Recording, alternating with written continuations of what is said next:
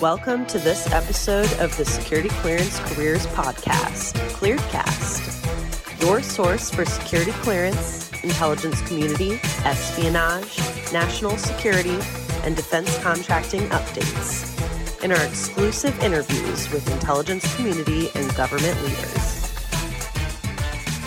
Hello, hello, and thank you for tuning in to this episode of Clearedcast, where we are going to discuss a topic that most of the civilian national security workforce hates, and that is micromanagement. So, micromanagement is a counterproductive management style characterized by such behaviors as an excessive focus on observing and controlling subordinates and obsession with details, most of the time arbitrary, when a leader has little trust and ability to relinquish control. And so no one wants to be micromanaged, but that is what happens in most organizations when leaders manage people instead of their promises. And so that is said by management trainer Eric Papp. His new book, Manage Promises, Not People How to Create a Self Managing Team, reveals the superpower that every leader has, but most fail to use, and that's honoring their word to build trust, drive success, and increase their power. So today he joins the podcast to discuss the issues that can stem on teams from micromanagement, how to check yourself as a leader, and the three parts of a promise repairing broken promises with your workforce and coaching others to honor their words. So, Eric, thanks for joining me today. Awesome. Hey, Katie, glad to be here. Thank you for having me. Yeah, no, for sure. And so I have never liked being ma- micromanaged. First, I'd love to hear a little bit about your background and what prompted you to write your book. Absolutely. So my formal education comes from the University of Notre Dame. That's where I earned a business degree in business management. Uh, my self education really was these last 15 plus years of doing management training, consulting inside of organizations where I would go in and sometimes it was like, hey, okay, you know, this group is not talking to this group. You know, blue collar's not talking to the white collar, go in there, fix, you know, figure it out, fix it. So whether it was team building or leading leadership retreats or talking about effective communication, it's kind of run the gamut. And uh, I've written a couple different books: Leadership by Choice, Three Guides to Be an Effective Person, and then now the latest one here, Manage Promises, Not People. Love that. The Fighting Irish. My my uh, husband's family would would love this podcast, so I'll have to send it to them. Ah, okay. So you've worked with thousands of managers and have delivered more than 350 professional training programs to corporate and private clients. So when you're talking and training with leadership, what are a few signs that micromanagement has kind of infected their company? Yeah, two things. One is poor leadership and underperforming employees and poor leadership in that the leader manager does not have those tough conversations, those crucial conversations to hold folks accountable or to set a standard of behavior, standards of, of what they're looking to accomplish in terms of their goals, objectives. So you have that. And then the other thing is you have underperforming employees, just employees that maybe perhaps don't care, maybe they're in between jobs, whatever it is, but they're underperforming. And uh, so when you have that, and then you have no accountability or no standards, then you have the recipe of micromanaging, you know, or the abdication of accountability. Yeah, and it sounds like a lot of that is just setting expectations from a leadership perspective. And then if you don't do that, how on earth are your employees going to understand what is expected of them? that, that's correct. And but sometimes you know depending upon what a person perhaps their education level their background who they've worked for they're they're not perhaps maybe a high performer or they're they're the opposite you know depending upon what industry and so then it becomes more work in terms of to get them up to a level of a higher level of standard uh, that that that you want to hold them accountable to so it's it's a give and take on both aspects. So sometimes you know you go in and it's a tough situation. It's it's employees, it's folks that are not used to putting their best foot forward.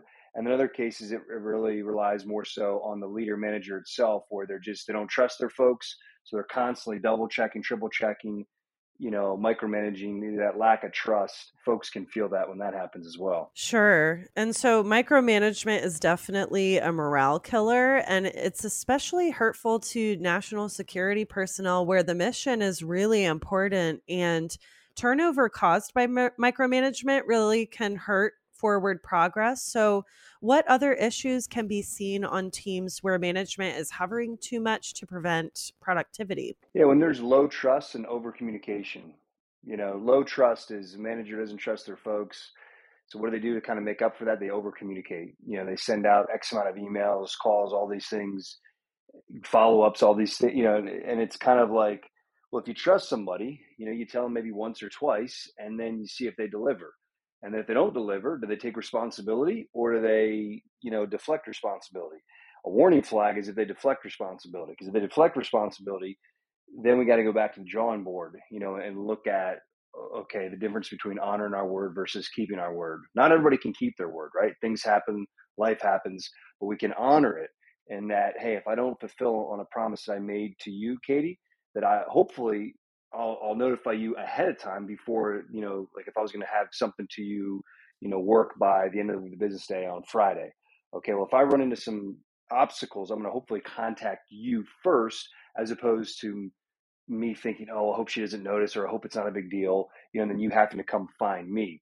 So that's one way. And then and then also with that in that conversation, then you talk about what that obstacle was and then ways that we can, you know, move forward or if this does come up and again, here's what we're going to do. So that way you get better and better at fulfilling what you give your word to. Sure. And when you speak to kind of communication revolving micromanagement, it makes me think about to a time when I was recruiting for industry and micromanagers would require I need to know how many people you called, how many people you emailed, how many offers were sent, uh, and all of these sort of data points. And then now I'm working under a manager who is very much the opposite of a micromanager. And I feel like, in looking at both worlds, there are other sort of toxic traits that surround a team environment including micromanagement. And so, would you have any thoughts on that? Yeah, um, you don't want to be completely hands off, you know, because it's it's kind of like you know, I've heard from managers say, "Well, I don't, you know, I'm only talk to my people until there's a problem." well, you don't want to be the person, you know, that's like a bad news manager. When you see them, it's just, oh man, something's gonna be bad news because I'm seeing them. So I believe it's not completely one, you know, like hands off. No, it's, it's you want to have that interaction, but like you said, in terms of like if you're managing somebody virtually, well then hey let's check in perhaps you know depending upon the frequent of the volume of the work of the projects whether it's maybe we check in once a week once a day I, I, don't know you know in terms of it depends upon like i said the volume of the projects. But really you're just looking for some high level over things okay? What are the two or three things that we're looking to, to check in terms of to see performance that we're headed in the right direction? And then obviously when someone's then, then what's the results? What's the result like after a couple of weeks? And if we know this person's performing then perhaps the levels of what we're maybe checking or things like that we can adjust that perhaps or we can take it down to okay now we're going to check in you know once every three days or, or at least once a week. But you definitely want to show that support because anybody always wants to have a level of support connectiveness you know i know that my boss has got my back.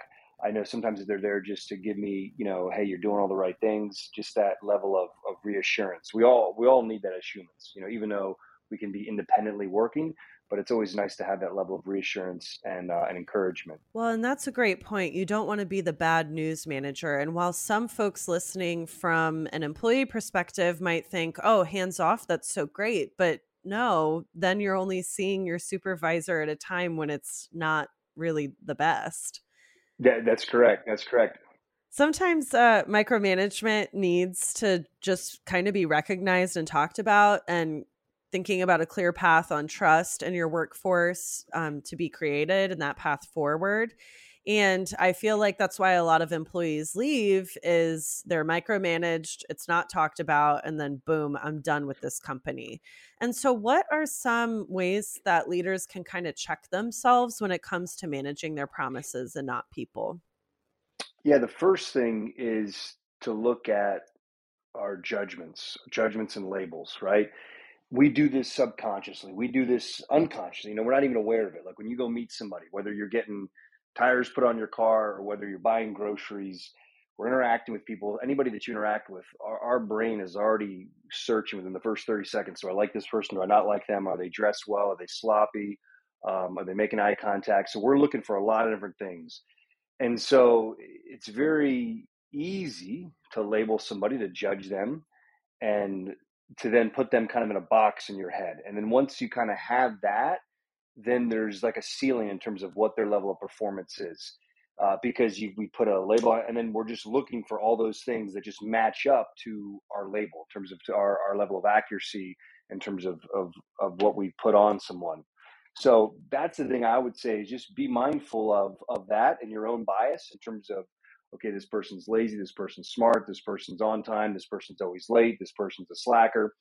You know, in your job as a manager is to elevate, elevate someone's performance, you know, elevate someone's not only just in the work environment, but also personally as well. Imagine that they can reflect back on their 30 year, 40 year career and they can say, oh, yeah, you know what, in my 20s and my 30s, I worked for insert your name, this person, and they taught me these three things. And even though I was only with them for a year or two years, man, they had such a positive impact.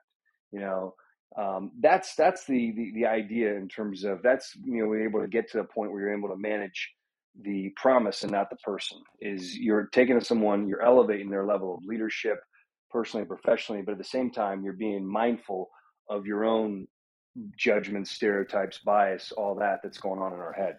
Right. And I think it just makes me think about, you know, not only in the short game, what kind of environment do you want to create for your employees and how you want to keep them? But I mean, as you're referring to also the long game and what kind of positive impact do you want to have on in your industry, no matter your industry? On your workforce you know like you said decades down the line what are people going to think about you? And i think that's important to kind of dial it back you know as people or leaders might be hovering over oh these people probably aren't going to have too many good things to say or think about me um, in the future. Yeah and exactly and another thing too is a lot of times we lead we manage from what from how we were you know, from, from the managers examples that we saw. And so you can learn, you know, it's kind of like parenting, right? You can you can learn from your parents and you can learn what to do and you can also learn what not to do. You know, and a lot of times it's having a high level of self-awareness that takes to see, okay, my mom, my dad did this. I don't want to do that. I want to do this. Same thing too on a job. Oh, I had a manager that was like this. I don't want to do that. Um, and being mindful of that, right? Having a level of, of self awareness self examination that you can see, okay, oh, you know, I'm starting to do that. I, th- I you know, because self deception is very high in humans, right? You know, you ask somebody, hey, did you eat good today? Oh, yeah, I, I ate pretty clean. I ate pretty good. And then you look at like what they ate on a day, you know, if you really examine it, it's like, no, nah, they really didn't, you know, eat too, you know, so things like that is a lot of times we, we suffer from self deception. You know, it's like, are you a good driver? You know, it's like 95% of people say, oh, yeah, I'm a great driver. I'm a good driver, you know, and it's like, well, uh, statistically that that's not possible. So we just have to, you know, that that idea of self awareness, self examination. Those are the key elements of uh, the first parts, I believe, of, of being a great manager, a great leader. Yeah, those are great points. And so I'd love to talk a little bit more about your book and hear more about the three parts of a promise, repairing broken promises with your workforce, and coaches coaching others to honor their word all three topics very important to our industry certainly. Yeah absolutely. So a little thing restore a promise reclaim your power. So that's just a, a little thing i like to point out there for folks. And the idea here is when you restore a promise an outstanding promise that maybe you made to yourself or made to other people you reclaim your power. Powers in a sense you're enabled powerful people are the people that speak things into existence, they make things happen, right? They say, hey, you know what? Like the powerful people in your community, they get together and they say, you know what? Let's uh, let's build a library. Well, a couple of them get together, three, four of them get together, and they say, okay, I'll put up a million, I'll put up two million, I'll put up this. I know this person, I got the land here. This person over here, my friend will donate the land. And the next thing you know is two years from now, no, then you have a brand new library. So powerful people are able to speak things into existence. And you don't have to have a lot of finance, you know, have a, a, tremendous amount of wealth financially to be able to do that. You can get there by building things quickly, by saying, okay, by making promises to yourself that you can fill on. So tomorrow when I wake up and told myself I'm going to get up and I'm going to go for a run or go for a workout, you do that. You fulfill on that. So look at all the outstanding promises that you have. And when you're able to start to restore those promises, you're starting to reclaim your power. So that's first to yourself in terms of those broken promises. Now, when it comes to unfulfilled promises from other people, you know, really you have three choices. you can own it, you can bury it, and you can blame it.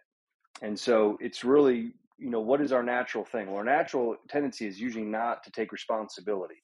And but here's the caveat though: responsibility is power. People that are 100% responsible are 100% powerful. And so responsibility is power. So if you break a promise, it's like, okay, it's very easy and, and natural to like deflect it. Oh, it's because my boss. Oh, it's because the market conditions. Oh, it's because this person. Oh, it's because I didn't have this information. And that's absolutely 100%. That could be correct, right?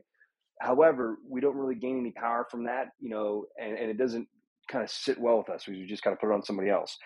The other thing is we could bury it, right? Hope somebody forgets about it. Hope it, you know, kind of goes away. Doesn't really make a big deal. And we tend to bury it we tend to lose trust with other people, right? It kind of goes back to the example that if I told you, Katie, I was going to give you something, but in a business day, I don't fulfill on it. Well, you might not say anything, but then what happens is I'm losing trust with you, and maybe I don't even know it. And that's usually a very dangerous place because that's sometimes people think they're in good standing or good graces with someone, but then really they have a couple unfulfilled or outstanding promises that really impacted that person, but they just didn't realize that. And then the, third option there is to, to blame it. And, and that's what we talked about earlier, you know, in terms of just looking to, to see, you know, who you can put the responsibility on. Oh, it was because my parents' fault. Oh yeah, they didn't, you know, I didn't have this or didn't, you know, wasn't raised like this or, oh, this happened. So own it, blame it or bury it. Well, and I, I just love all of these insights because I can certainly apply them to my professional life, but also to my personal life, which I think, you know, we like to say that things are separate, but they are completely intertwined sometimes, especially in a world where, you know, we might be working from home and things of that nature. Yeah, so the three parts of the promise the first part is clarity, right? How clear are you when you make commitments? What is your intention? Right? It's kind of like when you see somebody like, hey, you know, you see you see your friend at the grocery store or wherever, you know, at the restaurant. Oh, hey, we should get to, you know, church. Hey, we should get together sometime. You know, is there really a high level of intention there? Or is that just like a, a casual way or a nice way of saying, you know, goodbye? I don't, you know. So always look at what is your intention? How clear are you when you make commitments? So that that's the first part. And, and usually clarity kind of falls in one of two buckets aimless or deliberate aimless is like, oh yeah, you know, if it happens, it happens. Just kind of like I aimlessly gave my word to something like, hey, yeah, we should get together sometime. I don't really have a clear plan of when that's going to be, or or maybe even I, that I want to get together this person. I'm just kind of saying it to be nice. That's an aimless. And then deliberate is more so. No, I'm conscious. I'm aware. And uh, when I say we should get together, I'm definitely thinking in my brain, you know, oh, it's this game right here, or no, I'd love to get caught up with this person, you know, uh, and uh, have some lunch or something. So that that's the first part is clarity. Um, how clear are you when you make commitments? All right. The second part then of a promise is looking at our level of confidence. Evidence builds confidence. Confidence is a high internal belief that you can get it done, and evidence builds that. So the idea is, you know, when I give my word to something, how confident am I that I can fulfill it? You know, when I say, yeah, I'll do this, or hey, I'll be here, you know i'm taking into all the other external factors in my life whether you know i'm i'm a i'm a parent i'm a husband so i've got those things. So if i gave my word to something but i don't really have confidence in that i can fulfill it because i'm needed at home well i might want to say something like you know let me just check let me just check with my wife but i think this date would work or this time. And uh, so being confident in what you you give your word to and also confident that you can carry it out as well you know, you don't want to say you can do something, but then you don't have the evidence or the history that you've actually done something like that. So having that level of confidence. And the third part then is capability. You know, how capable are you making something happen? You know, do you have the necessary resources or skills to do something? So those three aspects, clarity, confidence, capability, in order to uh, fulfill a promise. I love that. And I'm going to keep those words in my mind and set my intention for the rest of this week. And so, thanks so much for joining the podcast today. I've had man- managers that micromanage, that break promises, and leaders who tell me the world is my oyster and run like the wind and keep their promises. But any closing thoughts for our audience, whether they are a greener professional or a leader with large teams that they're trying to effectively manage? Yes, just make it a point to be diligent, honoring your word, and then that'll start to trickle down. Then you'll start to attract people that, that honor their word, And it'll be much easier to hold somebody accountable and to manage their promise when you're already doing it as the example. You're leading by example. And, and the second thing is you can buy my book on Amazon. It's 10 bucks and that includes shipping. Manage promises, not people.